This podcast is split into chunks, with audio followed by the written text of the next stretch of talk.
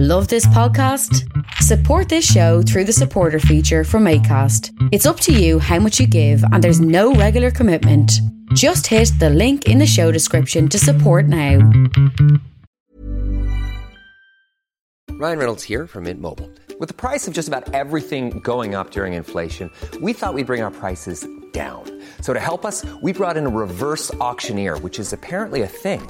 Mint Mobile unlimited premium wireless. Ready to get 30, 30, bit to get 30, bit to get 20, 20, 20, bit to get 20, 20, bit to get 15, 15, 15, 15 just 15 bucks a month. So, Give it a try at mintmobile.com slash switch. $45 upfront for three months plus taxes and fees. Promo rate for new customers for limited time. Unlimited more than 40 gigabytes per month. Slows. Full terms at mintmobile.com. There's never been a faster or easier way to start your weight loss journey than with PlushCare. PlushCare accepts most insurance plans and gives you online access to board-certified physicians who can prescribe FDA-approved weight loss medications like Wigovi and Zepbound for those who qualify. Take charge of your health and speak with a board-certified physician about a weight loss plan that's right for you. Get started today at plushcare.com slash weight loss. That's plushcare.com slash weight loss. plushcare.com slash weight loss.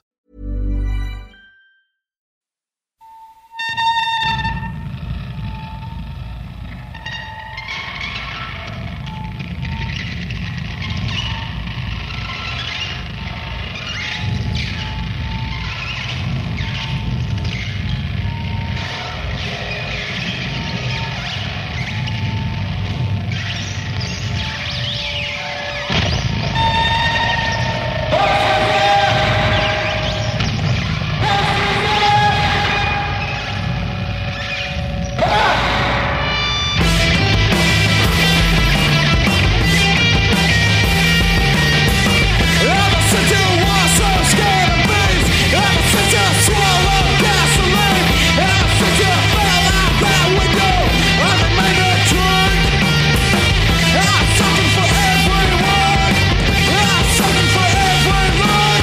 And even let you know, let you know, let you know, you're so, so, so, so, so. I'ma let you know, let you know, let you know, you're so, so, so, so, so. Ever since you were the queen of slutty, and these have been scum. Club fences and small backseats, and these remain tough. And King is the king of the air flop. King is the king of the air flop.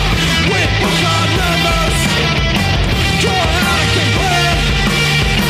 If we could invent your secret language, it's over. It's over. If we could invent your secret language, it's over. It's over. Feel breaking down my back end. Climbing on shackles. We'll be the wild energy. Won't bother thoughts. I'ma let you know, let you know, let you know. You're so, so, so, so, so. Fake Limbs are a noisy rock band who hail from the west side of Chicago, Illinois. Known for creating a kind of social justice street rock that's exhilarating and outspoken, the band formed in 2011 and have released three acclaimed full length albums, including 2016's Matronly, which is out now via Don Giovanni Records. Fake Limbs have been on the road a bunch of late, and before their show at the Silver Dollar in Toronto the other day, lead singer Steven Soli and I ate some pizza at Fresca, located just west of College and Spadina. Great pizza place. We ate some pizza, then we hung out there in Fresca and we talked about Chicago and Toronto, his time managing Steve Albini's electrical audio studio, uh, one of the worst election night outcomes of all time, his band, and much more. It was a fun hang for us, so here you go. Steven Soli of Fake Limbs on Creative Control. I'ma let you know, let you know, let you know.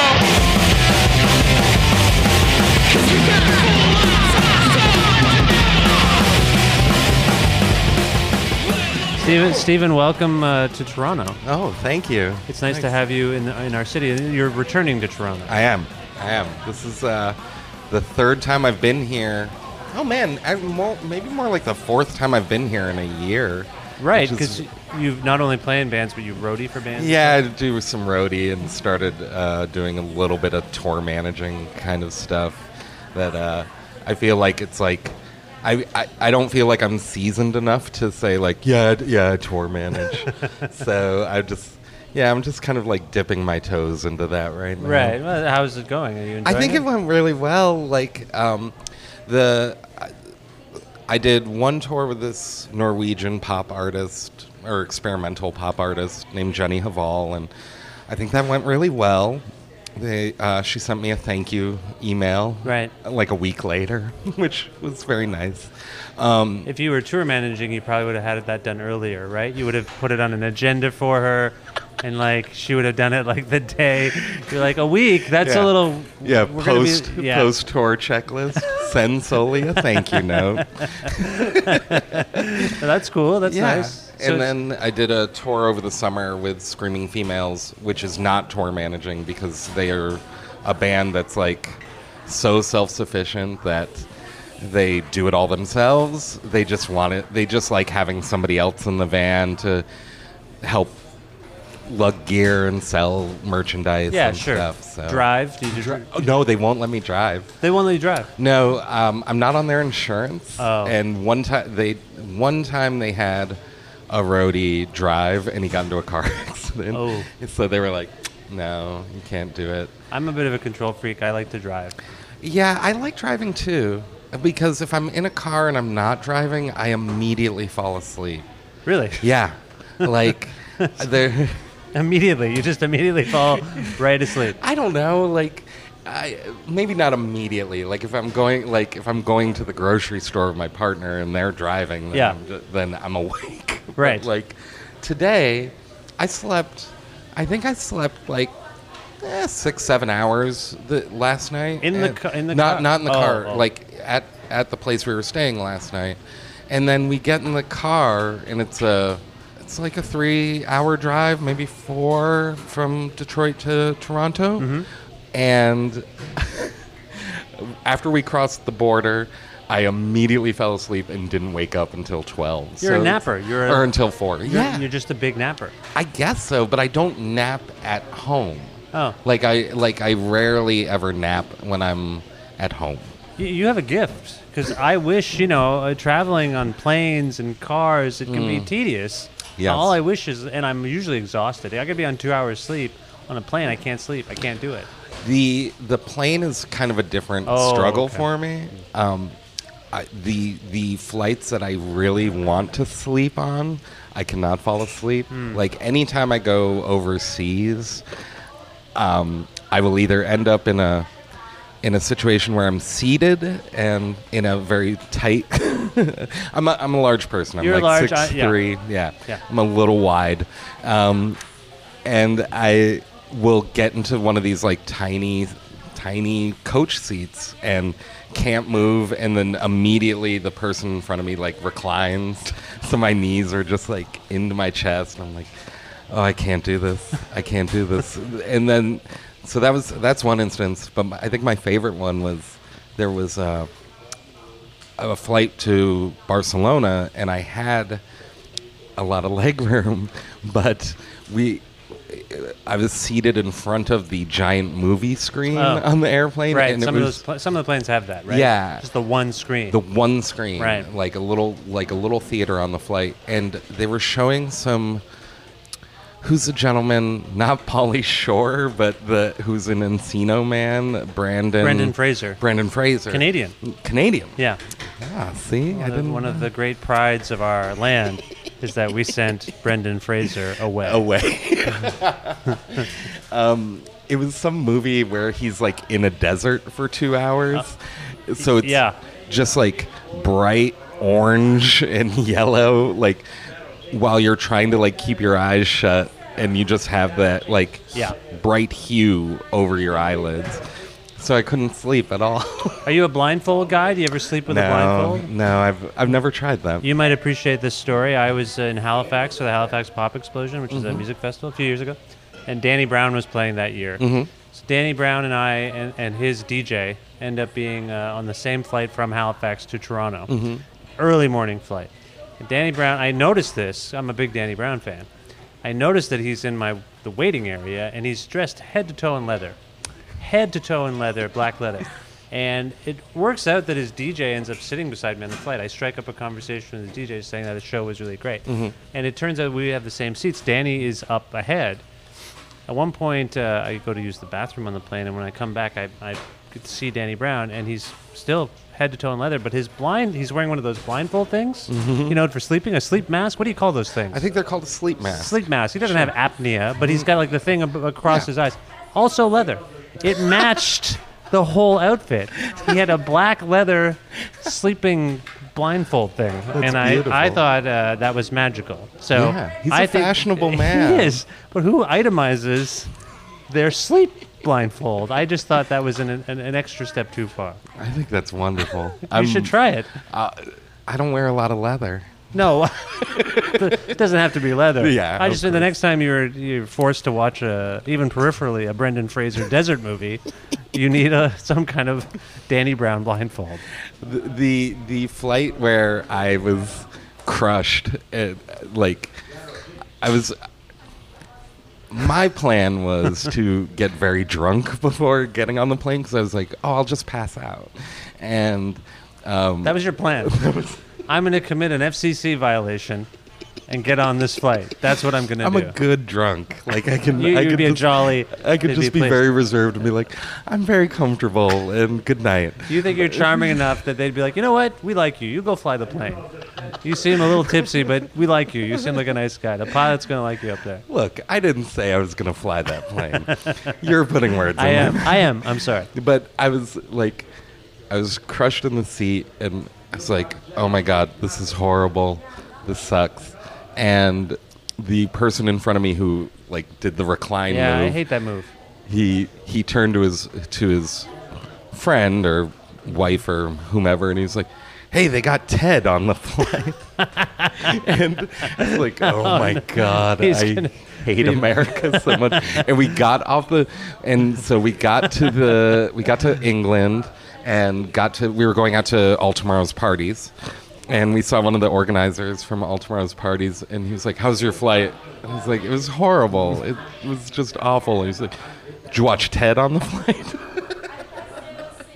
Somehow he knew whatever was whatever was showing. Oh, Scanned what was showing ahead of time. Yeah. That's bad. That's Yeah. a bad situation. Mm-hmm. We were at uh, one of my favorite pizza places in the world. Yeah, this is like a this is like a slice harvester kind of thing. Are Slice harvester. Are you familiar with that? I'm not familiar with that. There's this um, person, uh, Colin Colin Atrophy, who does uh, he he wrote a fanzine about um, all of his like he reviewed every pizza joint in Manhattan Oh, um, every borough and like so every issue not every borough but um, different sections of manhattan and he would write a fanzine about each one um, but he had a radio show on i believe it was on wfmu for a little while where he would take a friend out and interview them over a slice of pizza oh, yeah Mm-hmm. wow. And it was called it was called slice harvester Slice Harvester. yeah That's an amazing concept. yeah Th- I used to have a similar show, but it was over breakfast. I would Right. talk to musicians over breakfast. That was a, That's- that was a fun thing I used to try to do, and it made me very. I, I, I put on a lot of weight talking to people Yeah. over meals, and as soon as I stopped, I lost like 25 pounds. Colin is very skinny, and Right. I think uh, they were asked like, "How did you eat all that pizza and stay so skinny?" and they said, "Well, I live on a fifth floor walk up." Right. well, we're at uh, Fresca, which Yeah. is uh, n- uh, basically college in Spadina, in Toronto, and uh, you know you're from Chicago. Yes. Uh, and Chicago, uh, in some circles, is known as America's Toronto. Really? Well, or maybe it's vice versa. I don't know what the comparison is, but there seem to be some similarities between Chicago and Toronto. Do you see them in your visits here? Does it bring I- back memories of home? I personally found more similarities to Chicago uh, with Chicago to Montreal. Oh, interesting. Yeah. Um, I grew up near Montreal. I grew up in a little border town in upstate New York. So my sister went to McGill. I would go to Montreal all the time Yeah. um, when I was younger. And when I was trying to figure out where I wanted to live after, after graduating from school in upstate New York, um, I a friend had rec- recommended Mm-hmm, Chicago, and I was always attracted to the music scene there. And um, I so I went out to visit and I noticed like every neighborhood had its own distinct personality and a strong sense of community within that neighborhood and I found that when I would like hang out in Montreal. Oh, interesting. Yeah. Interesting. Yeah. So I, my time here in Toronto is always way too brief. It's usually like a day or two. Right. I don't. So like, and it's usually around here Right. or like Queen Street. Right. Um, so I don't. I don't know if I. I don't think I'm. I'm informed enough to to compare the two. You're also cities. here mostly at night, Yeah. so you don't have a sense of what it's really like in the day. In the daytime, yeah. Yeah. I think I think cl- like a total uh, number of days that I've spent here, daytimes have been like maybe three.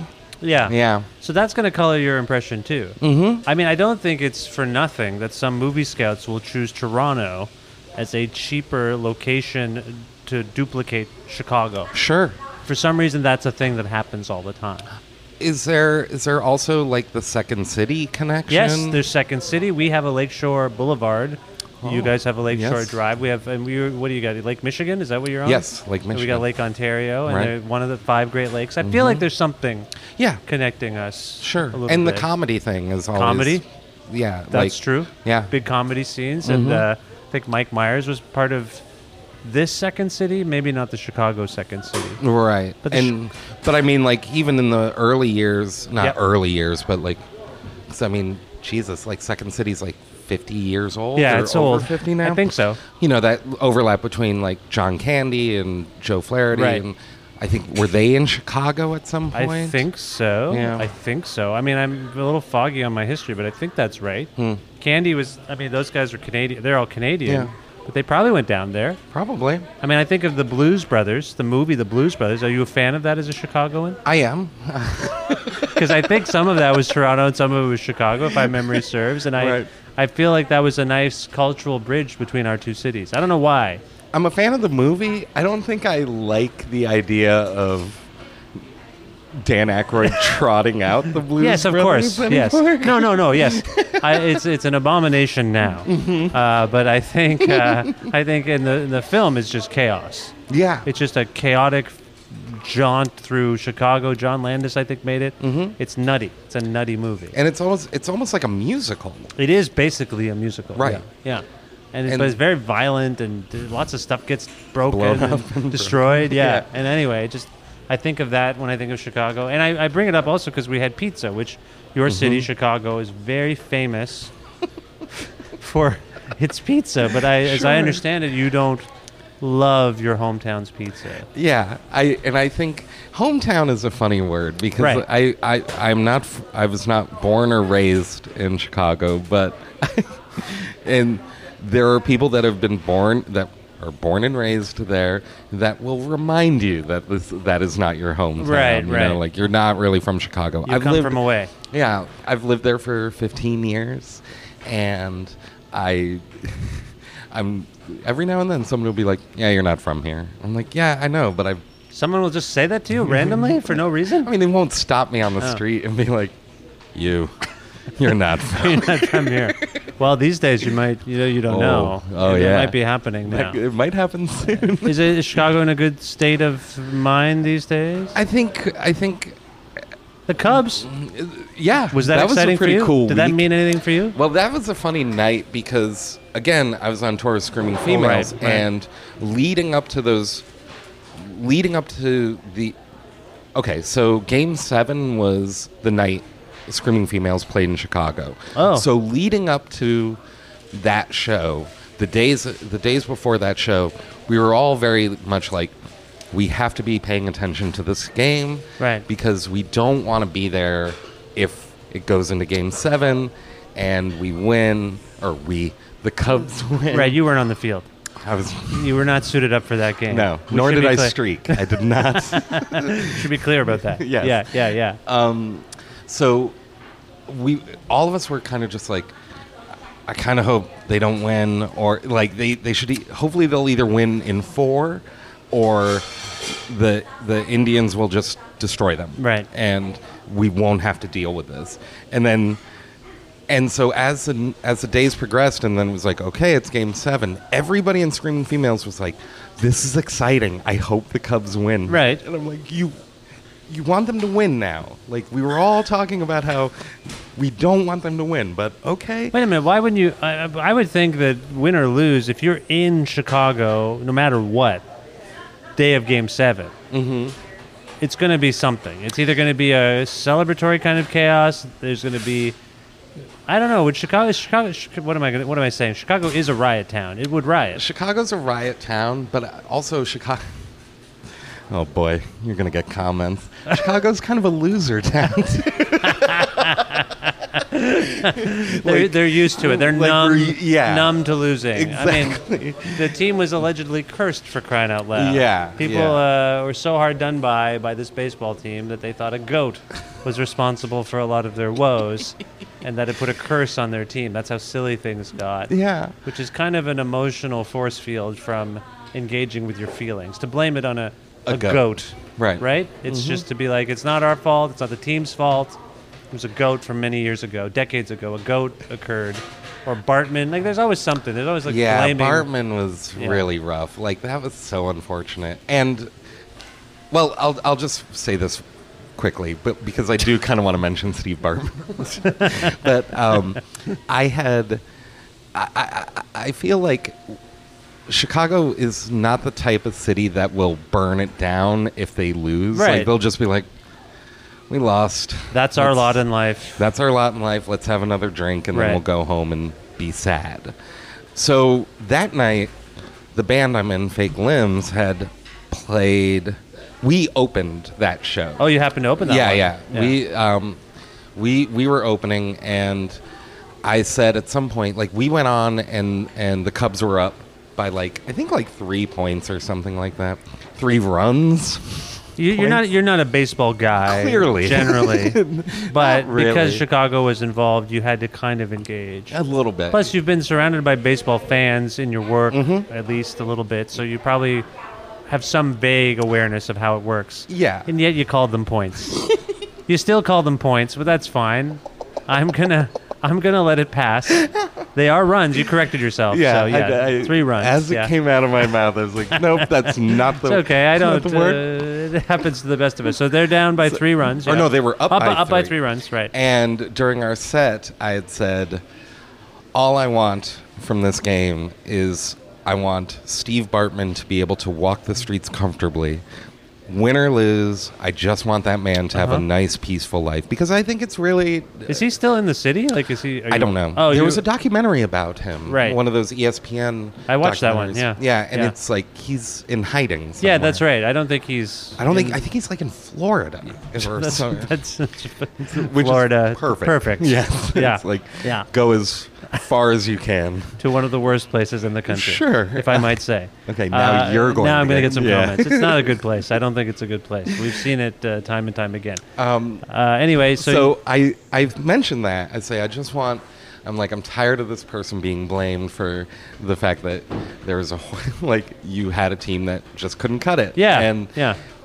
and we come off stage and we check the score and it's now tied Right. and a woman came up to me and she says you just you invoked bartman now they're tied Right. this is now your fault It's a maniacal belief in curses and fate, and it's ridiculous. yeah yeah I don't. But I guess you got to cling to something. sure and it might as well. it's weird that Bartman became this mythical person for catching a. Did he even catch the ball? I think Yeah, he caught it. It was he like- did catch the ball. Yeah, of course. yeah of course he, he did. was like i- if had he not caught it there would have been an out Yes, exactly. Yeah. That's the legend of Steve Bartman. but he also does like he was doing something everybody Everyone does. does. It just happened to be a pretty conf- a consequential point of the point of the game. and- i but they won. And Mm-hmm. they won. I, from afar, I will say I was very excited. it was exciting um I think the, they became America's team on some level because they were such, as you say, losers. I mean, the whole city. Uh, kind of- I don't think the the Cubs were underdogs, right? They're Yes. just the the the the, uh, the franchise itself was just this underdog. Mm-hmm. Yeah. they're never going to do this thing, and you know, I had the we were talking about the last time I was in Chicago was the last time we probably saw each other. Uh, and I got to go to Wrigley Field. I got to go to a Cubs game at the kind of the last minute, and it uh, really had a profound effect on me because I've only seen baseball games in Toronto at the uh, Sky Dome, whatever they changed the name. I think they're going to change it back. And it's a horrible experience. It's just like bombast and music all the time and jumbotrons and contests and it's gross and b- the fans suck they're throwing shit on the field and airplanes and they're just gross it's stupid i go to wrigley it's like a reverent I'm, I'm saying this about Chicago, which you probably think that you might think this is absurd. But people seem like there was none of that. There was Hmm. no. It was an old school. It's the second oldest Yeah. uh, very- ballpark in the in the whole country, and it, it's uh, beautiful. None of that stuff. I feel like the announce the ads were all like a guy being like. And if you want insurance, go down and see Mitch. Like it was very like folksy, Homespun. yeah, and it was great. I loved it, and people were engaged with the game. They weren't just like Ta- and it was great. I thought that was a great experience, and so I bought uh, my son and I. I bought us some uh, Cubs hats as just a memento. My son wasn't there, but uh, I thought I'd bring home some stuff, and so we wear them all the time. And people have taunted me in Canada for wearing these Cubs hats, and uh, my son and I, and uh, and then they won, and I felt good.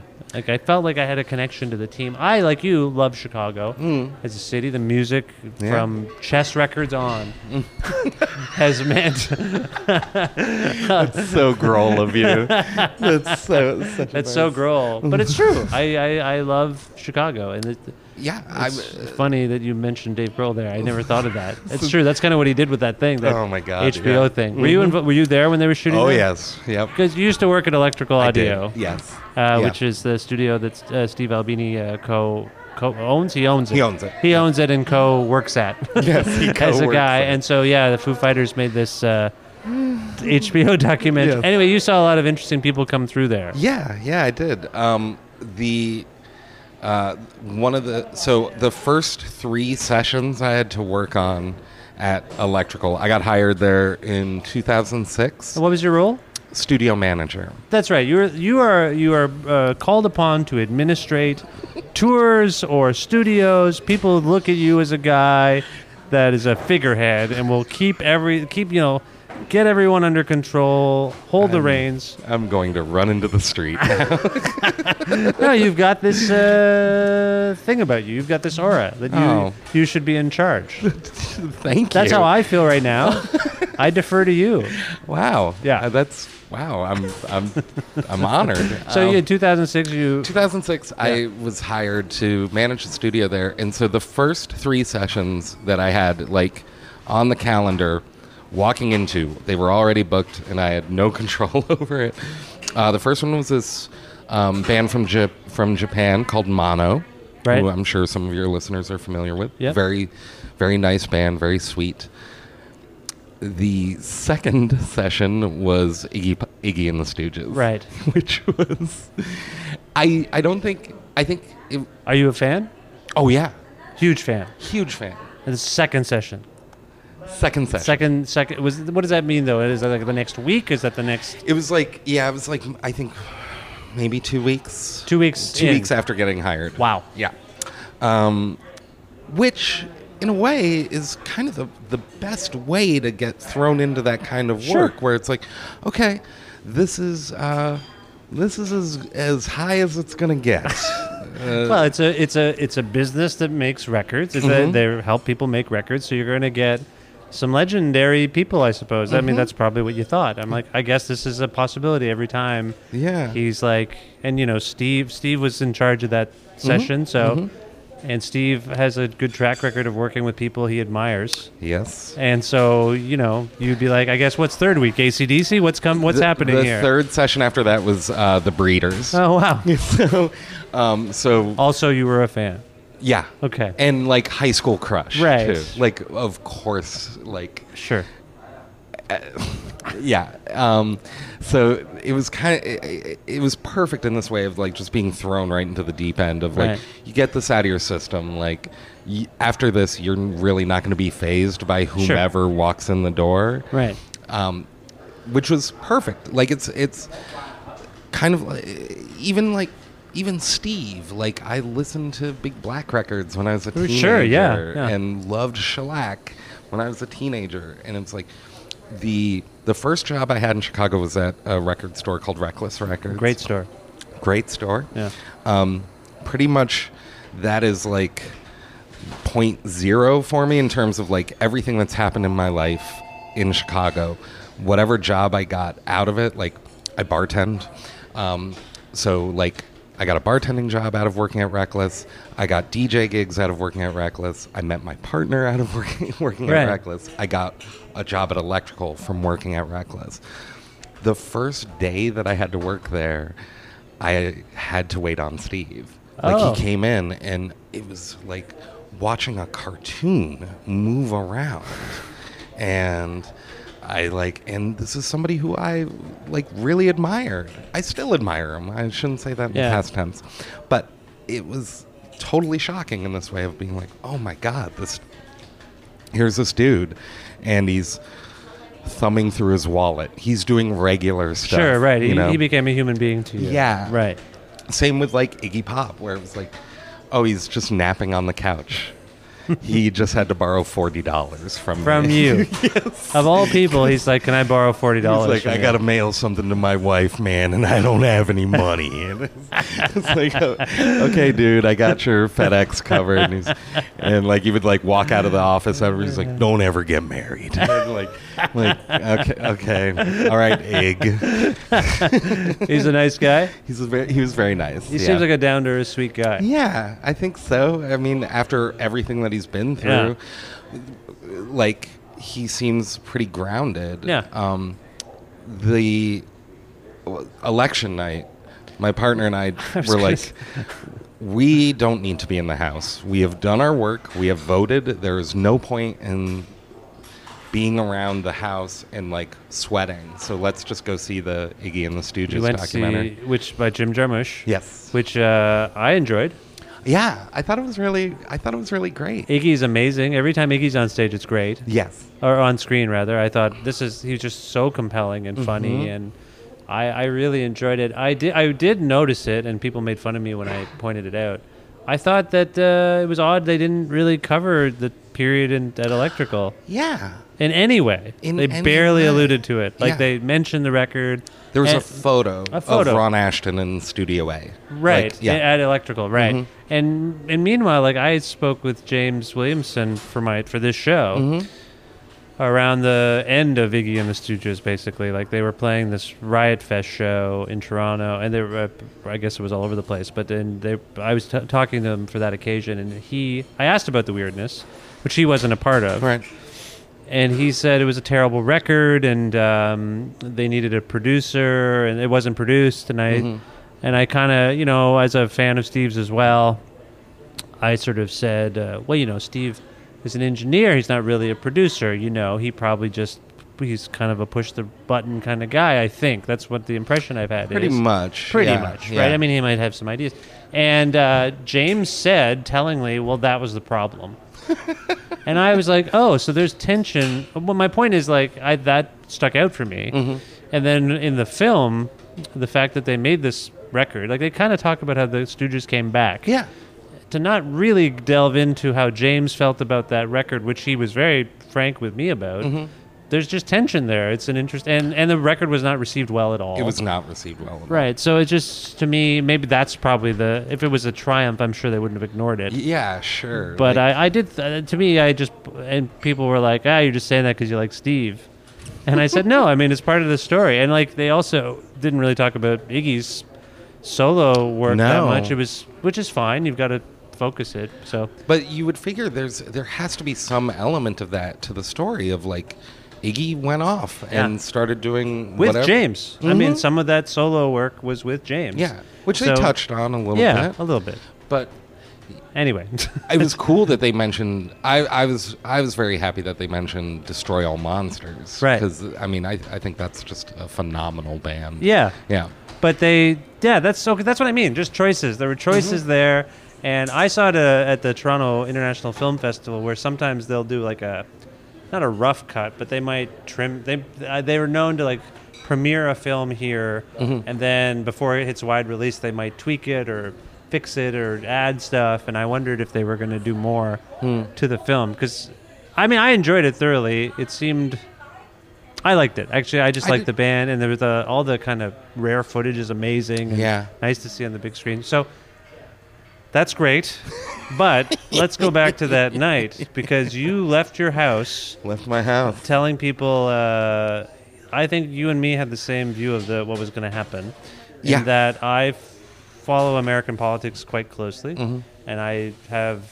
I was an adult for uh, Obama Romney, and I remember everything in advance. They made it seem like a horse race that it wasn't Right. the night of he was i consider it basically obama destroyed him mm-hmm. and electorally popular vote everything was fine Yeah. so you left your house admonishing worrywarts being like hey guys come on look And I, which I remember- quickly deleted.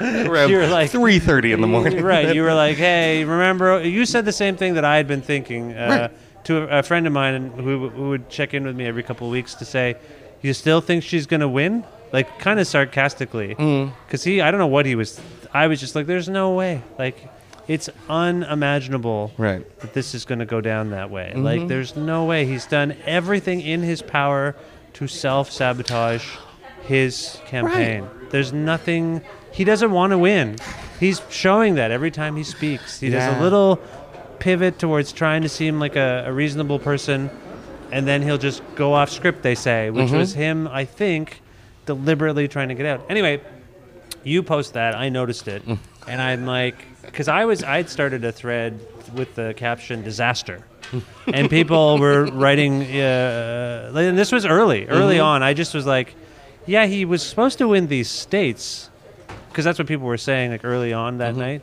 oh yeah he's winning the ones he, that he was supposed to win Right. but i'm like no these margins don't seem right to me like he's slaughtering her in those states it should have been Yeah. still still- he was favored. So I started to be like, "Oh my God, he's going to win," and people are like, "No, it's going to be fine. Everything's going to be fine." And then we all know what happened. Now you leave the theater. I imagine you were a conscientious person during the film. You turn off your phone. Oh, well, I tried to turn off my phone. My partner and I were we were both the we were the only people in the theater.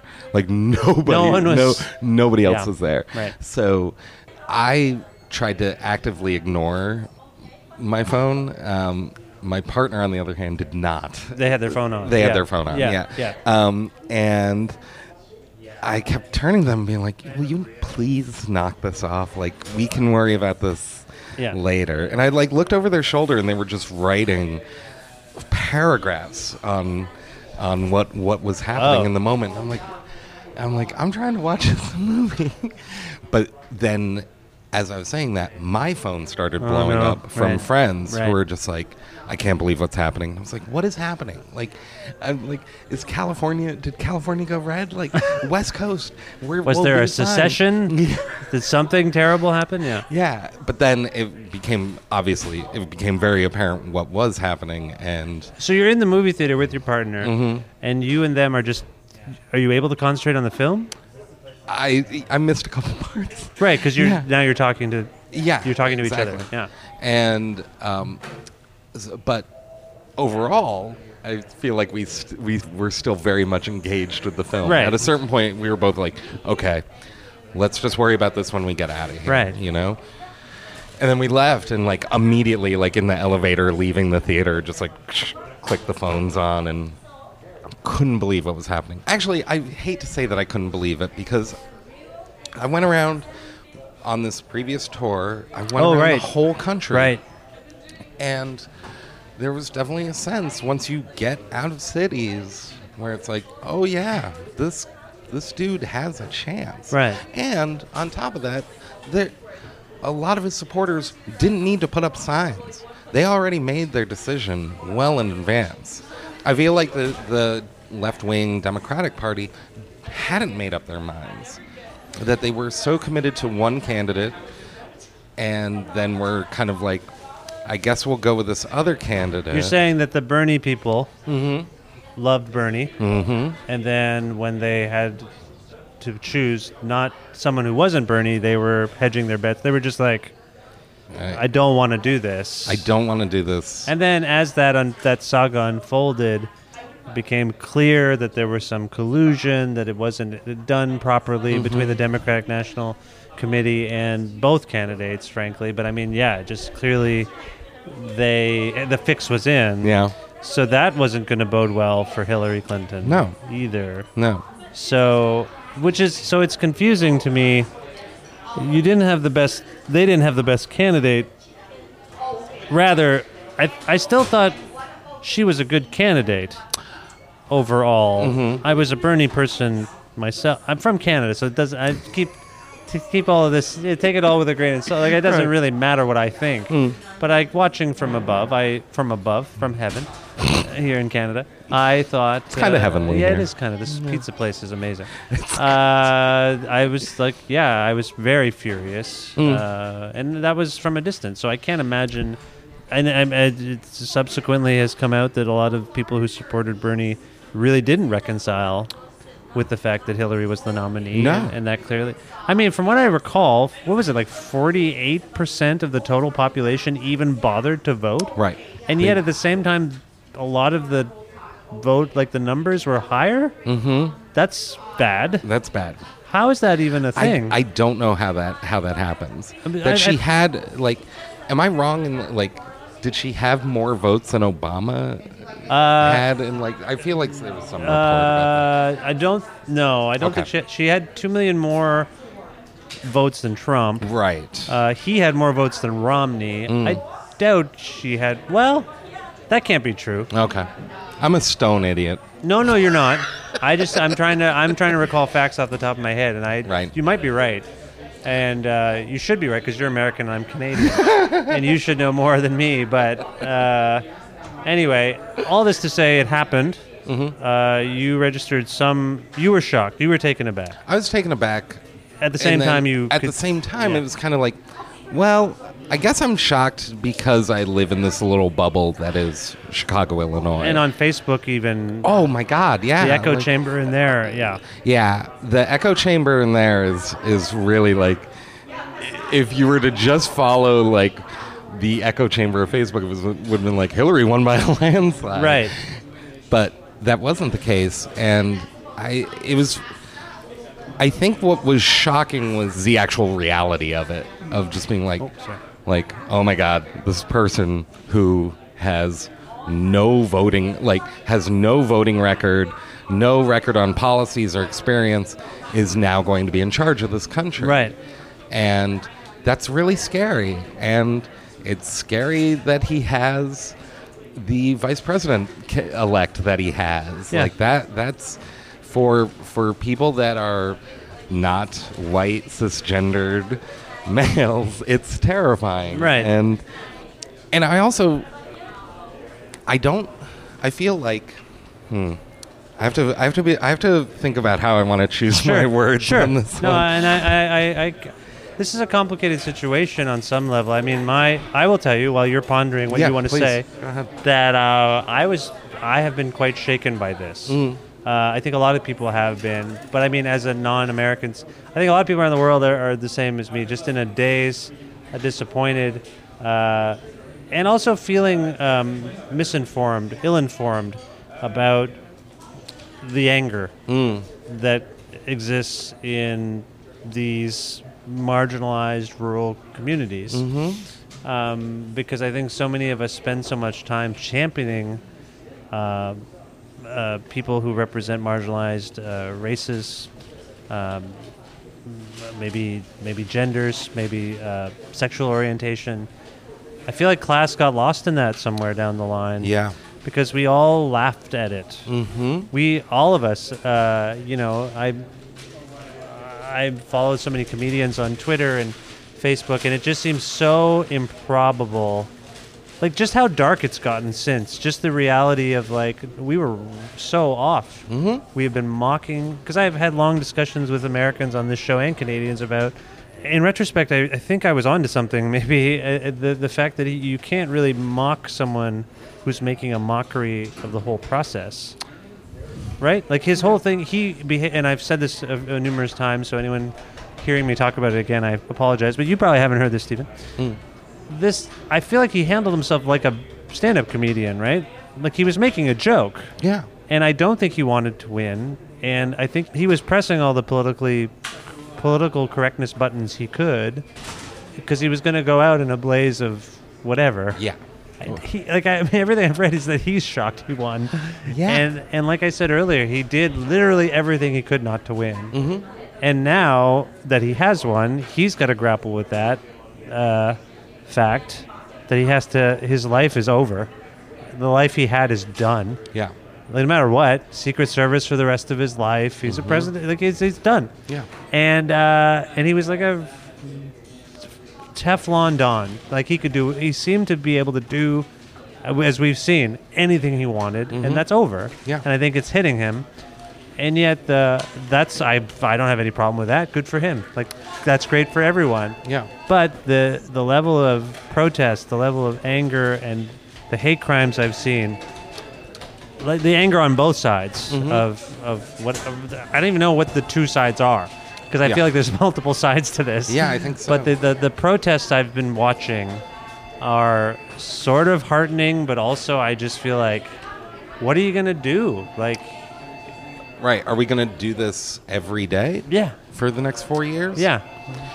What are you gonna Some do? people might. Some people might, and then and the level of the horridness that he has unleashed upon the world in terms of people who didn't see it as a joke, didn't see his messaging as a joke, honestly believe in the wall, honestly believe in the racial profiling, honestly believe in these things, and in basically white power.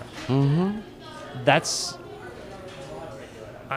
I, he's a showman. He's a clown. I feel like on some level, he has some conscience, and I think that he must realize he he hasn't said a word about any of this. He hasn't. Literally nothing. Nothing. nothing to quell it. Nothing. Uh, did you watch the Obama thing? I the did. meeting with Obama, where he just I- looks shell shocked. He looks terrified. Yes. Looks absolutely petrified. He, he, he's, and he's like talking about what an honor it is to meet him, and like I've this is basically a ploy for him to meet the president because he just constantly needs affirmation and respect from these.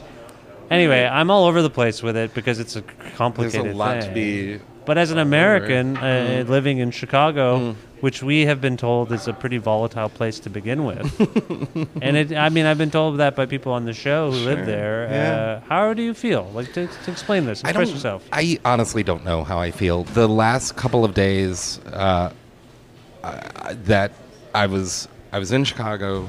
I basically came home the day before election day. Yeah. Voted, kicked it with my partner. Hey, I'm Ryan Reynolds. At Mint Mobile, we like to do the opposite of what Big Wireless does. They charge you a lot, we charge you a little. So naturally, when they announced they'd be raising their prices due to inflation, we decided to deflate our prices due to not hating you.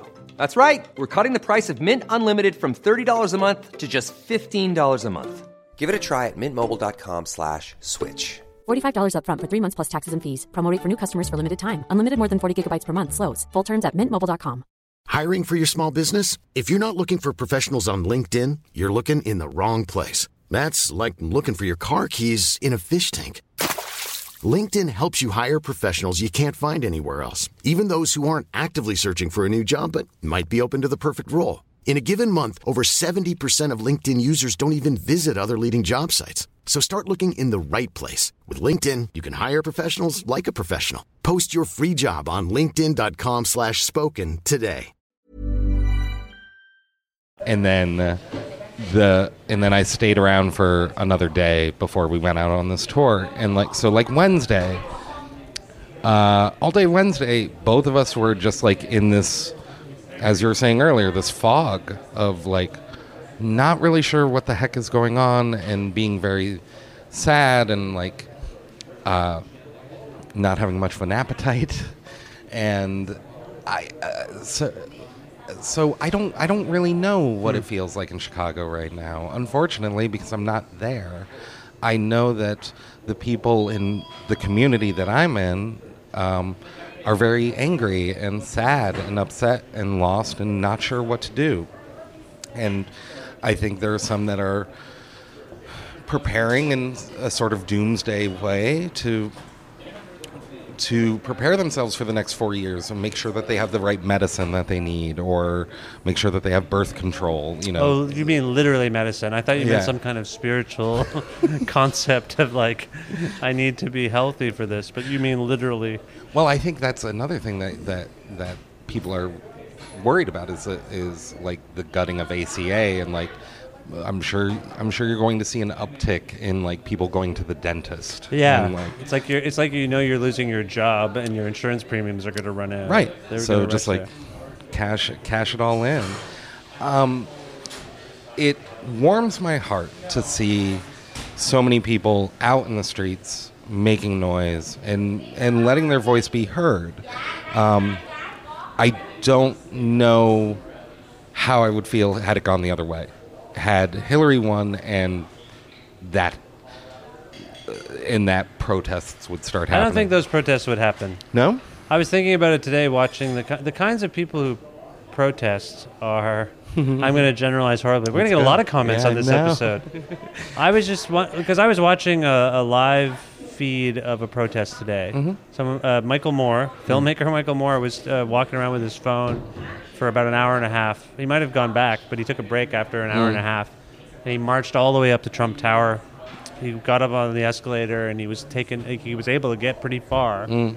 And as he was up there, the protest was supposed to start around uh, Trump Tower, and the police all showed up, and it was this military state. It was it was kind of frightening, and he left the building, but he ended up in the crowd eventually, and he was talking to people, and the whole time I'm like, "Where's the wave of Trump supporters? Hmm. Aren't they going to counter this? It's going to be like that scene in the Dark Knight when, or uh, what's the one, the last one." Anyway, the, the, the giant, you know, in the fight with Bane's Yeah. guys, and the yeah, And the, and the cops. And the cops, And yeah. Then all of a sudden you, you're like, wait, am I rooting for the police now? what is this movie?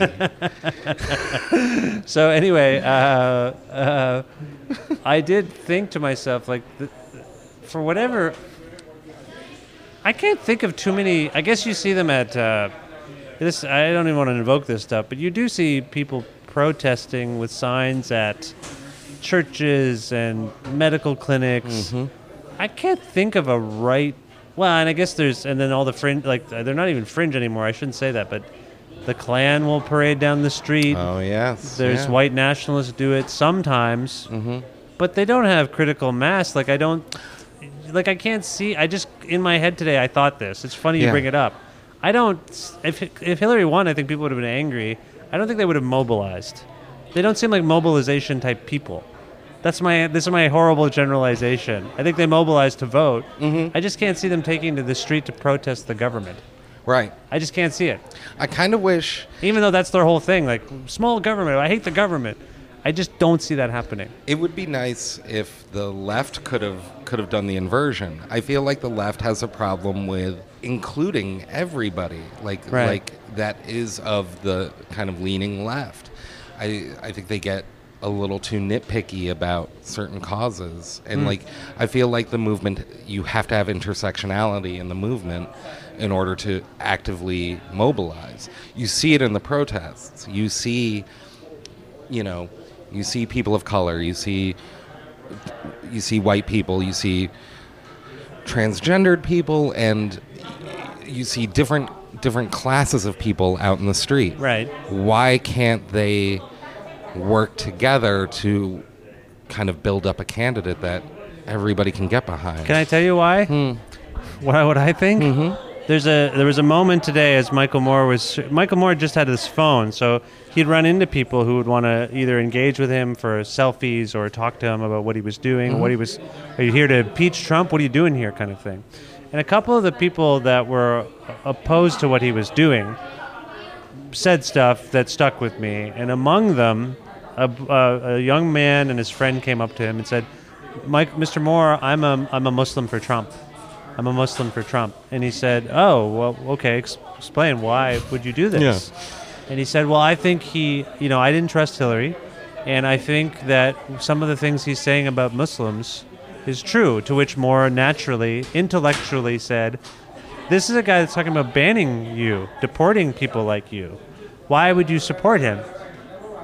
And the brainwashing that occurred in this young kid was, well, I think he's right. I think we, as some of us as Muslims, have to prove ourselves.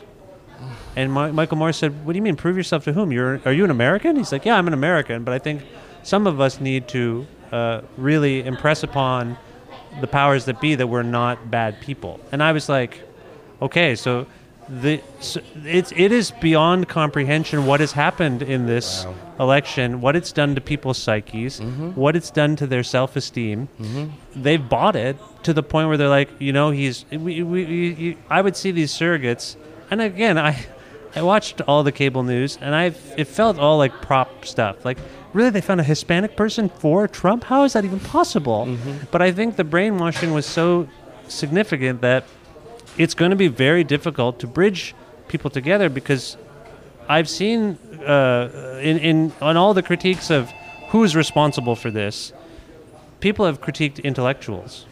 People have critiqued people uh, for being so snotty in their intelligence that they ignored uh, these segments of communities that were just had this festering anger because they felt marginalized. Yeah. I'm of two minds of that because I, I'm, I'm not trying to sound snobby myself, but you should be elevating the conversation. Like I feel badly that people people would say I don't understand Hillary Clinton. Mm-hmm.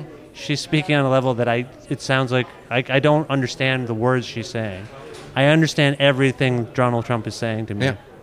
At the same time, you had people saying that repeatedly saying he's his speeches are sixth grade level vocabulary. He doesn't know it, it's incomprehensible.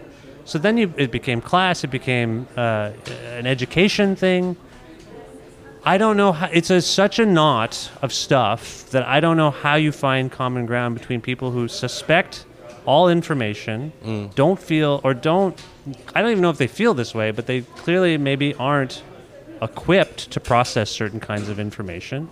I don't know how else to put that. By the way, I'm not trying to sound like a dick, No, no. but that's what we've seen. Yeah. The fact that this young kid thought that he had to prove himself to someone to exist Yeah. is very and, and that uh, it's heart it was heartbreaking Yeah. to me That's And- troubling.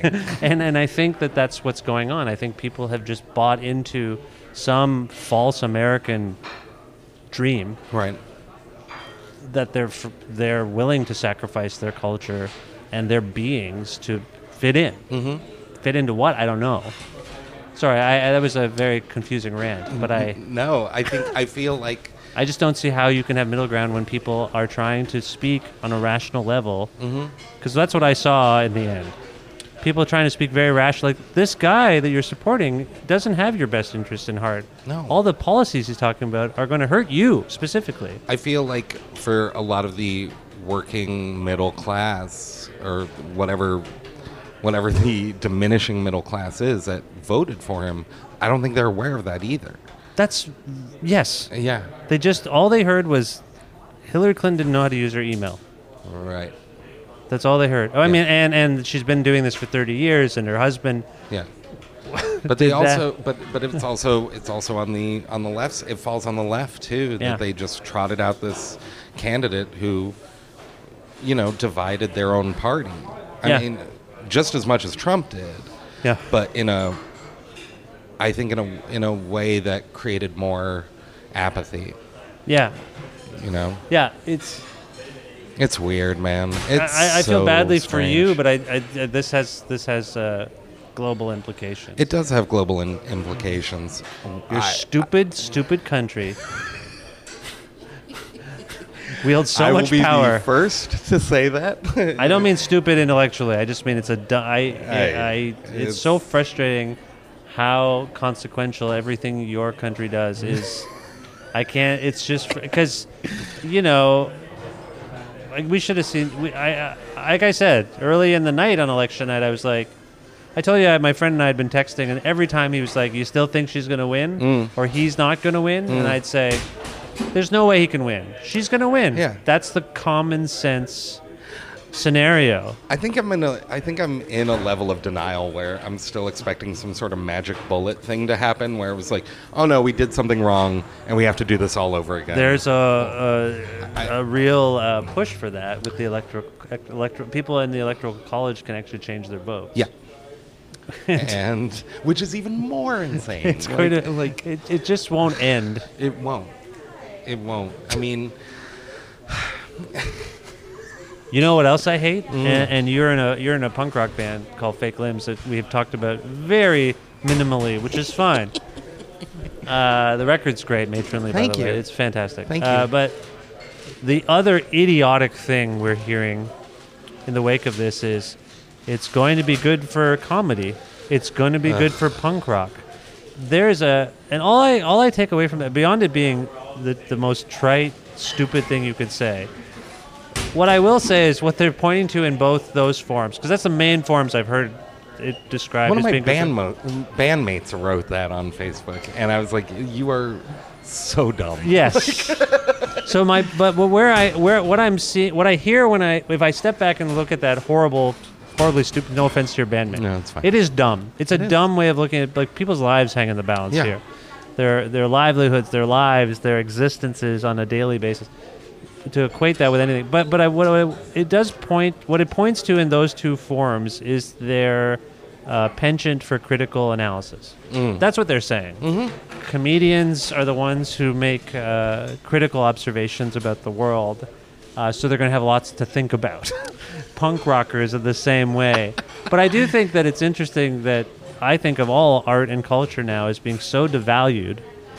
It's interesting that they would that this scenario suddenly puts the onus on these expressions as gonna they're gonna have a- they're gonna I, I, the subtext to me is they're gonna get some good work out of this we're gonna all reap the rewards of this horrible time in history Right. because someone's gonna make a fucking great joke Yeah, and that was that was my reaction to it. Was like, oh yeah, there was so much good music during Bush too. Like it's like no, there wasn't. No, there wasn't. really wasn't. i mean not that spoke there probably there were good records but there Sure. didn't really s- i don't think Like I don't think it. Ro- like I, di- I didn't see people mobbing the streets. No. Because House of Jealous Lovers by the Rapture was like, I mean, and that's a banger. It's it's, it's a good track, but like that theory was just like, oh yeah, we're, this is going to be such a cool thing. it's such a selfish stupid oh my god, yeah. it, it- but it does speak to maybe it speaks to this president, the entertainer. Like he's just a show business president, so it just people's reflex was to be like, "There's going to be some good show business out of this." I I don't know what to say. I I think we've said a lot. Yeah. I'm uh, confused as you are. I'm very confused. but you are the. I will say what I'm very happy about is you are the first American I've spoken to oh god, since I mean on fa- Facebook and stuff you interact Sure. with Americans and, and they all have their take and I I'm sur- I'm not surprised the the anger among Bernie supporters that had been kind of some of them had reconciled like, "All right, there's nothing we can do this is the person they've chosen yeah, but that's resurfaced too. And even Bernie did a nice op ed in the New York Times about the way forward. I'm just struggling to find silver linings in this sh- shit yeah. cloud. I don't. I yeah, I don't see any right now. All I can hope for is that there's a greater amount of empathy in within communities uh, amongst people that are frustrated and and and and heartbroken over what is what is what is now our future. I, I I can only hope that like it builds it builds up a local community, and I and I see people talking about that now more than they did more than they did when when Bush won. Yeah. and like uh, especially the, the s- the second election against Kerry, like. Um, I see. I I see more people talking about it now. As like, how do we, how do we build within our community and make sure people are safe? Yeah. And I really that's that's my only hope in this is that maybe we can all work together to listen instead of talking over one Right. another. And maybe we don't have to go through another like maybe we don't have to tolerate the kind of media out the new the, the kind of news outlets that we have during another election cycle. Yeah, I'm. It looked like pro wrestling. Like, well, the, certainly the cable news, but I thought I Yeah. was reading pretty. The fact that no one in the mainstream media saw the poss- um, very few people anyway Mm. saw the possibility of this actually coming to pass is sort of not sort of it's deeply troubling to me too. No one predicted. Mm-hmm. Nobody this. said I mean, they they'd feature the odd. The Washington Post featured a, did an article on this stats guy. Mm. Who's been accurate with every single election since '84? He doesn't use a real stats model. It's based on these true-false it's like a model he's created. It's not stats. It's just like a totally based on sort of economic uh, and cultural conditions. And he like in the summer was like, based on all of this, Trump's going to win. But he also said Trump's going to win, but he's likely going to be impeached. And they're like, what? He's like, well, just given all the stuff he does and and the various lawsuits he's in, he will likely be impeached within a year. which I'm sure he's That's what hoping I, for. I think he's hoping for it, and then you got Pence, who is a monster. Yeah. you're. I Maybe hope- I know. I uh, I know, man. I'm sorry. I'm sorry. Uh, you're okay. at least you're in Canada right now at a nice pizza place. Yeah, this is a great pizza place. you Well, want to talk about music? uh, no, I, I think we we've got it. I think we covered all the things I want to talk about. oh, Do okay. you want to talk about fake limbs? What do you want to talk about? Uh, I mean, whatever. Great band. Thank you. Uh, you guys are playing Toronto tonight. Yes, And the new record is matronly. matronly. And yes. what does that mean? Uh, it means uh, it means motherly, right, doesn't it? right, it does. And and we established earlier that a lot of people view you as being this kind of figurehead type person. Uh-huh. I don't yeah. know want to describe you as motherly, but uh, No, I, I'll take it. Is there is there a reason why you chose that as a kind of umbrella? I kind of just concept? want. I I I, I kind of. I, I don't know. I really liked that idea using. I like the idea of using that word for a title. Yeah. Um. We the last album was called "The Power of Patrician Upbringing," and Yeah. I which initially was supposed to be a concept about uh, FDR, uh, um, which got scrapped very quickly. Just but we this kept notion the of title. being like because he was part of an arist- aristoc- uh, uh, an aristocratic family. Is that the notion? Right. Mm-hmm. yeah. So uh, and yeah, it was. We, I think, uh, I think hubris got the best of us on Right. that, and like, so we scrapped that and just, but we kept the title. And I, s- and I was really not in favor of that, and I just said, okay, fine. If we're keeping this title, the next record's called Matronly. I mean, we, we kind of, I think both of us shot down this notion of of uh, this particular election result as potentially being good fodder for anything. But at the same time, you you've heard people talking about such issues, and they've kind of made their way into your lyrics, right? And A little bit, yeah. I, it was Like- more so like there's one song that's about um, about people that kind of talk over the Black Lives Matter movement and, and inconvenience. and inconvenience. Yeah, yeah, Uh, Um, which was based on just being at a bar and hearing right. some cracker run his mouth, and I was just I had just had it, and then like went into the I went to the bathroom at the bar to cool off.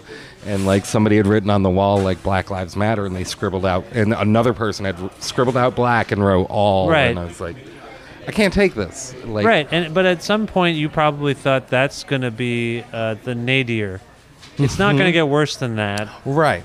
and now we're here And now we're here. and and i mean the cabinet that trump is thinking of putting into place from what we've heard anyway is diabolical just like the biggest collection of assholes Kid Rock is in the I cabinet. think right? so. Yeah, I think he's going to be there, and Scott Surgeon Baio. General? Scott Baio. No, I think Scott Baio should be in charge of that. Yeah. he should be in charge of something. He's- That's his background, being yeah, in charge. He's been in charge yeah, before. he's like you. No, he's not like you. so yeah, I, I I know that it's seeped in. Uh, I guess it re- are you writing new songs right now? we aren't writing anything right now. We're just touring Right. and like playing, playing uh, stuff that we've already written. We haven't had a lot of time to write anything lately, uh, simply because like we were working on the album in the spring and mixed it in the the end, like at the beginning of summer, and then. Um, everybody's lives just got busy. Like we didn't really play a lot of shows over the summer. and Right. um, and then I was out with other bands for a month and a half. So, yeah, Well, the, the the sound of the band appeals Oh. to me because it's the sound I grew up trying to play. You know, like kind of that for lack of a better term. I guess you'd call it post-hardcore or whatever. Sure, Whatever yeah. the, I don't it's, know. It, I, I, I'm very cautious about owning up to like the punk thing because I've, s- I w- like, we play with punk bands every now and then, but like, I don't, I don't know if we fit into the punk circle, at least in Chicago. Like, Oh, really? Yeah, I don't know. I, I, I that, but that could also just be me being v- really self-conscious about like, what, what is the what does that mean though? I, I guess, uh, because Does Chicago have its own current punk s- sound? No, not sound, but community. Oh. And like we just don't play those shows. So it see I feel like if we keep saying like we're a punk band, it's like we're almost like being poserish. but Well, I, I think yeah. our stuff yeah, maybe I'm being maybe I'm No, I just think I sorry, I have trouble with all that stuff just because I think of punk as uh, this open-ended concept, I do too. and it's you know, and I know I'm gonna sound like a some. I just think it's a state of mind. As much. Yeah, I don't. I don't know I how agree. to talk about this without sounding uh, whatever No, overly I- precious about it. But uh, I definitely agree. I, I, I agree that it's I I feel like it's for us it's definitely more you concept. guys than are a anything else. punk band. I don't think there's any way around that. I say post-hardcore because of I think of and there is a kind of slew of artists who I think I can hear within what you're doing, Mm, mm-hmm. and I they're kind of anytime you put post in front of something, it's because you can't really figure out how to classify it exactly right you're like it's like a punk band it's like Right. a but it's like after punk it's a post-punk band Yeah. or a post-hardcore band You got but- guitar solos. well, it's, it often means that the drumming is sort of a certain. Anyway, yeah, it's very Yeah. hard to explain. I but- was having um, I was out in California a couple months ago, and I was having dinner with mm, a, a bunch of friends. One of them is this uh, woman named Grace Ambrose, who's um, the uh, coordinating editor for Maximum Rock and Roll. Oh, yeah. and um, I love her. She is. Uh, I feel like she is going to be the force that keeps punk going, uh, at least in America. Um, uh, but we were we were all having dinner, and one of her friends was like, we were talking about venues, and I was like, oh, yeah, he mentioned this place called the Firehouse in Worcester, Massachusetts, and I was like, oh yeah, yeah, my band's played there, and he was like, who's your band? And I was like, Fake Limbs. We're not a punk band, and and Grace just kind of like patted me on the back, and she was like, it's okay. and that was where, and we were having dinner with this. With You said this- we're not a punk I band. said we're not a punk band, Huh. and she and she just patted me on the back, and she's like, "It's all right, buddy."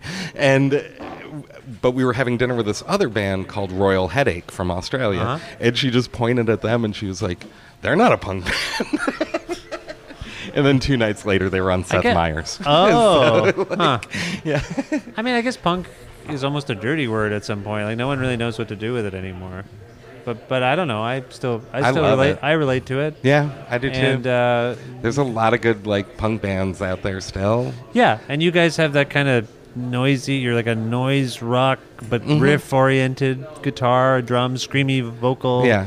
Kind of. Um, did you ever listen to Flag Camp? Do you remember Flag Camp from Flight Camp, Flag? Flag. Flag Camp from Toronto. No. Okay, they were. Uh, uh, Steve worked with them on Really? a, a record or something, and and then in the early '90s, and then when shellac really started going, I was like, I've never talked to Steve about this, but I'm like, oh, there's uh, because I think I think for some people shellac, shellac are their own thing, Hmm. but uh, I- I think some people are like, oh yeah, you know, Jesus Lizard, shellac, or whatever. Like there was just like a lumped in thing there, but Mm-hmm. Flight Camp were this.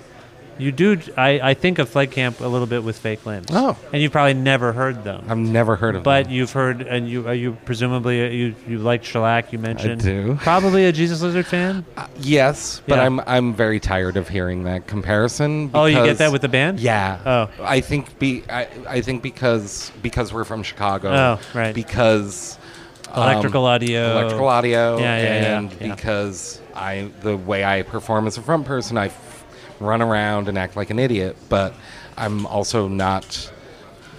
I'm not pulling my schwanz out in front of people I- or I- being transgressive in any way. Like, If I, like to- may, if I may, I think the the style of David's Yao singing was kind of unpredictable. Like he would actually that wasn't always the case, but he had a kind of had a way of shouting, but it sounded like he was in the distance or a little Yeah. bit, or or that he was half talking to you, and and all of a sudden he might scream at you. Uh, and there's a little bit of that in what you do. Mm-hmm. a little A bit. little bit. Yeah. Yeah.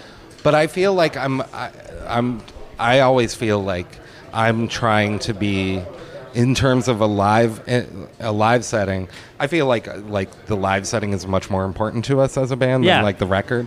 But I feel like in a live setting I'm trying to like be on a level of like somebody like Carla Bozulich who's like very much like very raw in her performance where you're Right. kind of not pred- you're really not sure where she's going to go with Yeah, it. yeah. And I and I'm I I'm just trying to be Okay. just trying to be her. Be more like Carla. Yeah.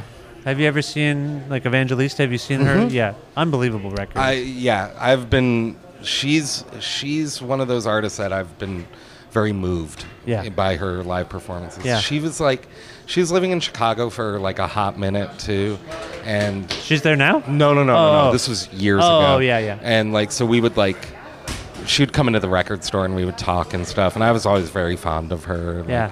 she's a she's one of my favorite artists. Yeah, I've had a chance to talk to her a couple times, and uh, it was it was great, and her records are amazing. yeah, so. she's great. Well, I don't mean to. Uh, you know, you know, the, the- you know. You asked at one point, like, don't you want to talk about the music?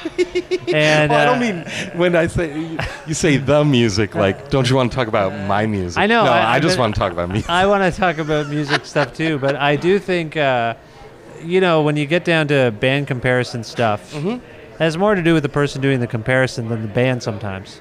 You know what I mean? Like my reference points. If all I listened to was uh, Bob Dylan, which I do listen to Bob Dylan, but if that's the only thing I listen to, I'd be like, you know, there's parts of your records that sound a lot like Bob Dylan, and you'd be like, what? yeah. I don't. I guess where what and and it, all I'm saying is I know the Jesus Lizard and Shellac quite intimately, and I mentioned a band you never even really heard before, and so that's just all stuff in me that I'm projecting onto you and your thing, and I can see how at some point because if the same thing keeps coming up, Yeah. that that can be both. I imagine it must be weirder because you're familiar with the band. But if multiple people are like, you guys kind of sound like Flegkamp, you might think, oh, there must be a grain of truth to this.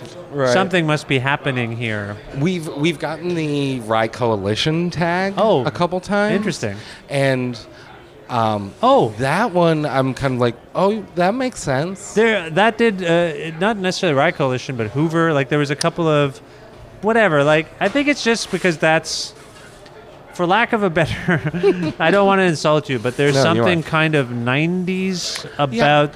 There was a '90s punk hardcore sound that seemed to become it, I don't know why it just like I don't know what record started it uh, but it seemed to formalize a little bit like every town had a band kind of like that Yeah. that seemed to be able to play intricately uh, and then had these vocalists that were very emotive and very powerful uh, and and then it was just a vital part of growing up in 90s underground music you just see a band like that and you, you would love them Yeah. and so, so all I'm saying is fake limbs.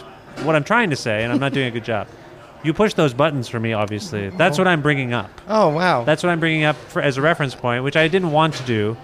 But uh, sometimes when you're talking about music too, and you know that people are listening to this, so I'm trying to figure out a way for them to relate to Sure. Oh, this before we play a song, because we're going to play a song soon.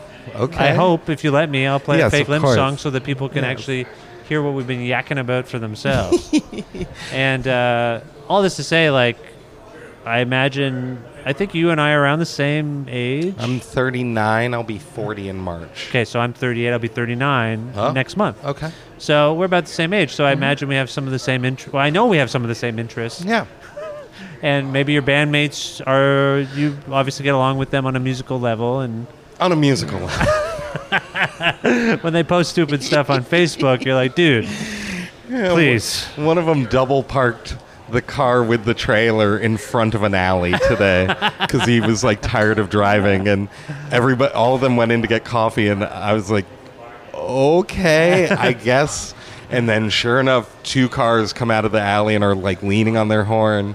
I'm like, thanks, thanks, gang. I can see why we did this by ourselves. Uh, you needed some time alone from these scofflaws, you know? yeah. Well, it's a great band. And, Thank uh, you. And I you're- love them very much. and you're on. Uh, you got a new label. Don Giovanni. Yeah. Yes. That's exciting. Yeah, um, it is. I didn't think they would take us. Uh, the band, we we were working on this record and we wanted to do something a little bit more. Like Boulevard out of Chicago put out our last two records. Yeah. and they're great. They're such sweet people. But I I think we were all like, let's just let's see if anybody else wants it. And we even told Boulevard right off the bat, and they were like if nobody wants it, we'll put it out. But Right. you should definitely go somewhere. Oh, else. nice. Like they were in full support. That's of it. nice. Yeah. And has it helped? um, I think so. I, I think it's helped a little bit. I think a couple people know about it some more. I think touring. We did tours with Bully last year. Yeah. I think those were that really helped. Yeah. Um, so, I, but approaching Don Giovanni, I was like, they're not gonna take us. And the band, the rest of my band said, just ask, just ask him, give him a proposal, and I sent it to Joe at Don Giovanni, and he got back to me and he was like, yeah, let's do it. Like it'll be it'll be fun. We and and that's kind of the that's the character that Joe is. Is like he's just he finds bands that he likes and. I think what initially started as kind of a, more of a pop punk label is now growing into something much bigger. Yeah. Um, especially with um, the release of the More Mother album. Right. Um, I think I, that's probably the best record I've heard this year in terms of just like a strong, unique artistic statement. I think I think what what More Mother is doing is profound. Oh. Um, I, have to, I haven't heard the record. I have to check it out. oh, yeah. Very good. I- uh, very You're- good. Hmm. You, I've said this to you off the record here, but you're a source for me. When you talk about a record on Facebook or something, I check them out and I always love them. Oh. But I must have missed Wow. your post about this one. I, I've I haven't said much uh, about about more mother only because I've uh, I don't know I've just I haven't been online that much lately. but more mother was touring with Screaming Females Yeah. on this tour, so Yeah. I got to see them perform every night for four weeks, and no set was the same, and they were all very very intense performances, and I just I think that I think that what Kamei is doing with that with that group is very very important, and I I think I think she's going to be a force to be reckoned with Nice. soon enough. Yeah, I'm going to check it out. More Yeah. Mother. more mother. Okay. it's called fetish bones. Fetish Bones. Yeah, I like it. yeah, I don't know what it means, but I like it. it's heavy. It probably means something heavy, and I'm kind of chuckling, but I, I yeah, I'm going to check that out. Yeah. Are you good otherwise? I'm okay. How are you? I'm all right. It's I've- weird. It's been a weird time. It's it's just weird. we here in Canada also, uh, you know, as we're speaking, we uh, we just learned Leonard Cohen passed away. Yeah, and uh, not that we here in Canada. I don't think he was a Canada secret or anything, but uh, yeah, it's and then the Trump stuff and uh, yeah, it's it's just strange right now. yeah. I mean, I'm relatively okay. You're uh, yeah. I just hope you're okay. I'm okay. I'm just hugging more. Yeah, Like I like as and as creepy as that statement sounds alone, it's just like you see people that you care and love about, and you just want to kind of like that seems to be. embrace them. That's all you can do. I hope uh, things work out uh, w- okay down in your country. Thank you. And that, as like I said, it's impacts all of us. So we're all watching and hoping for the best. Yeah, I hope, except for the white nationalists. I don't know what they're hoping for. Uh, they're not hoping for the Yeah, best. They're just yeah. anyway.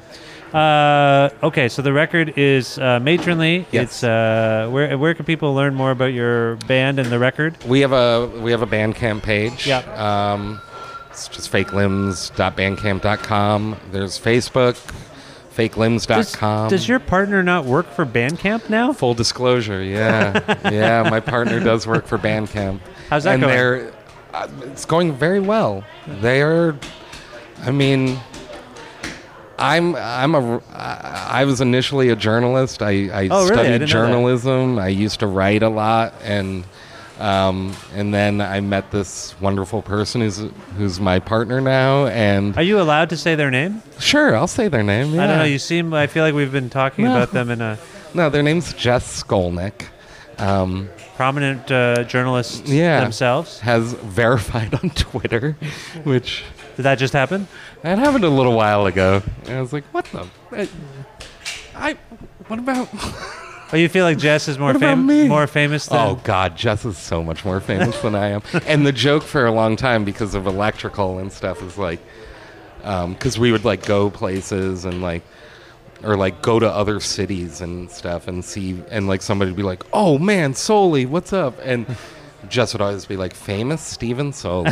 and and now the the roles have changed. It seemed I'm that- nobody. I didn't know Jess uh, until the last couple of years, Mm-hmm. and then uh, they seemed yeah profile's really high, yeah, doing lots of stuff. W- well um, deserved too. Very, Very well-deserved. talented person. very talented. Yeah. uh, w- edits as they write, which is maddening to me.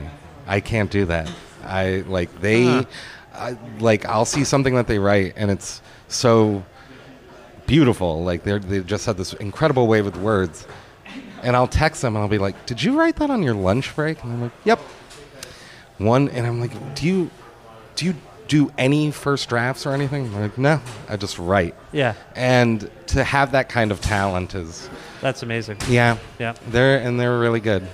Right. Yeah. And they're at Bandcamp They're at Bandcamp. and doing journalism stuff. so, yeah, uh-huh. yeah. And, like doing occasional stuff for Pitchfork and uh, occasional, but And you're both in Chicago? Yes. Okay. Yeah. Okay. Yeah. So anyway, all this to say, sorry, that was just. Okay. I like Jess. I love jazz. One of my first uh, interactions with Jess was I think Jess was on Twitter and they complimented uh, the Ian Mackay Steve Albini podcast I had done. Mm-hmm. Um, I don't even think that they added me. I think I just found it because I was searching for. Oh. Well, there was a stream of people talking about it at the time. so- okay. All right. Jess you was a weren't monk. just like typing no, in your I, name. I and- wasn't. I, that day I wasn't. but uh, Jess uh, was just like, you know, I forget what it was, just like loving or geeking out on this, whatever. I can't remember what the phrase was, but they're I- from they're from DC. Like f- Oh, like okay. that. That so was they know like- Ian. Yeah. Okay. And they kind of they came up working with Positive Force and Oh, like okay. yeah, like their first show was Bikini Kill. Oh wow, Yeah. good, good for that. That's It's- amazing. Yeah, when those Fugazi live the live archive came Yes. out, we were like at home looking through like all the shows. And I was like, I went to that one. I saw that show in Burlington, Vermont. That was me. I was like, I saw that show in Burlington, Vermont. And they were like, I saw this one, this one, this one, this one, this one.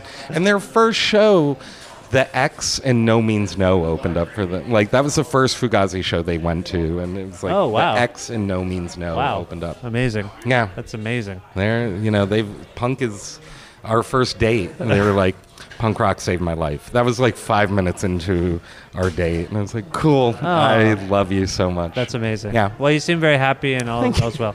so okay, so uh, yeah, Bandcamp uh, for Fake Limbs. Yes. Maybe doing some more touring. Yeah, maybe. Maybe keep an eye on. Is that the main hub? We're, yeah. You on Um, Twitter or anything? We have, there's a Fake Limbs Twitter that gets Yeah. updated occasionally. Mainly the Facebook, the Fake Limbs Facebook page. Okay.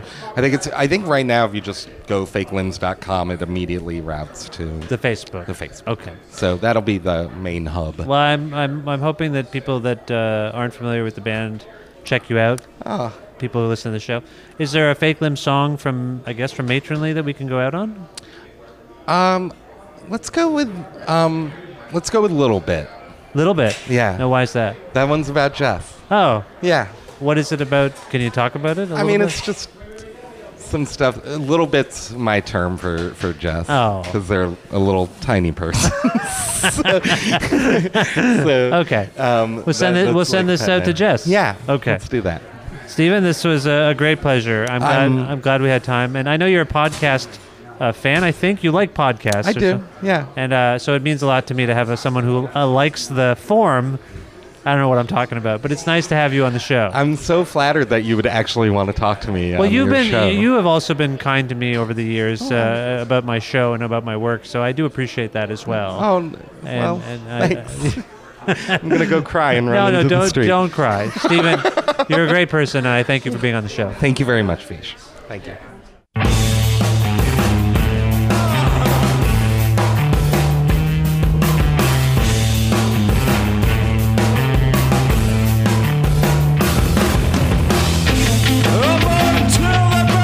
Just a so damn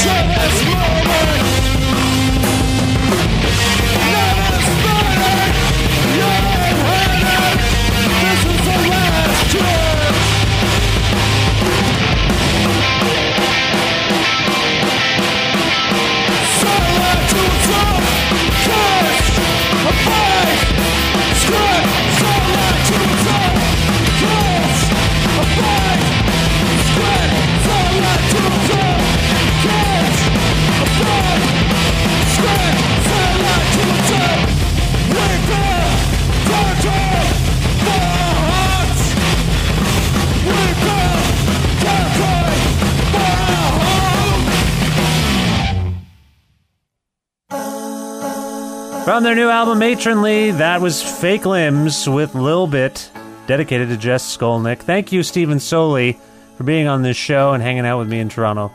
It was fun for me. It was fun. I had a good time. I miss Stephen already. He's a wonderful sweetheart of a man. So go check out Fake Limbs. They're great. This episode of Creative Control with Vish Khanna would not be possible were it not for the kind sponsorship of two local businesses. The Bookshelf is an independently owned bookstore, bar, music venue, movie theater, and restaurant located at 41 Quebec Street in Guelph, Ontario. For more information about their hours, listings, blogs, directions, accessibility, and to order books from their online store from anywhere in the world, please visit bookshelf.ca. This episode is also brought to you by Pizza Trocadero, the finest pizzeria in all of Guelph, Ontario. They've got delicious gourmet pizzas, uh, or you can choose from a, an array of other stuff calzones, wings, panzerottis, salads, breadsticks, garlic bread. Pizza Trocadero has it all. You can find them at 7 Municipal Street in Guelph or trocaderoguelph.ca. Call them at 519 829 2444 for pickup or delivery. That's Pizza Trocadero, a place of the good trade. There, I just earned my family some more free pizza. Creative Control of Vishkana is available via iTunes and Audioboom, audioboom.com. You can learn more about all of these things at my website, vishkana.com. You can also go to my site to learn how to make a flexible monthly donation to the program via Patreon, patreon.com. There's links on uh, at uh, vishkana.com that point you to other things, including our Facebook page, which you can like, our Twitter, at Vish Creative, which you can follow. I'm at Vishkana, where you can follow me too. A version of this show airs every Wednesday at noon Eastern Standard Time, courtesy of CFRU 93.3 FM in Guelph. Uh, if you're in the area, turn on the radio. If you're not in the area, listen to us around the world at CFRU.ca. All right, that's it for this episode. Uh, my son has a chest cold, so I'm going to go figure out uh, how he's doing. He's been coughing a little bit. I'm going to go talk to him. You talk to your kids and your parents too, and hug people and love them because it's just all we can do sometimes. Thank you very much. I will talk to you soon. Goodbye for now.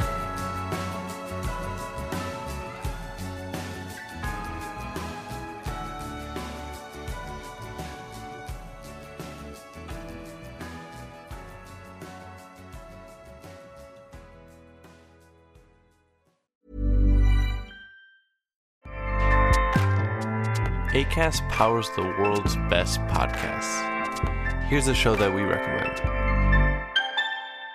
The Real Housewives is a guilty pleasure for most, but if you're looking to not feel guilty about that pleasure, tune in to Everything Iconic with me, Danny Pellegrino, where I break down all the messy moments and behind the scenes antics of Bravo's popular franchise. And on Everything Iconic, I also interview celebrity guests like Kelly Ripa, Kiki Palmer, Drew Barrymore, Cameron Diaz, and more about their guilty pleasures, their past work, and so much more. So if you're pop culture obsessed and find yourself watching way too much reality TV like me, tune in to Everything Iconic with Danny Pellegrino wherever you listen to podcasts. ACAST helps creators launch, grow, and monetize their podcasts everywhere. ACAST.com.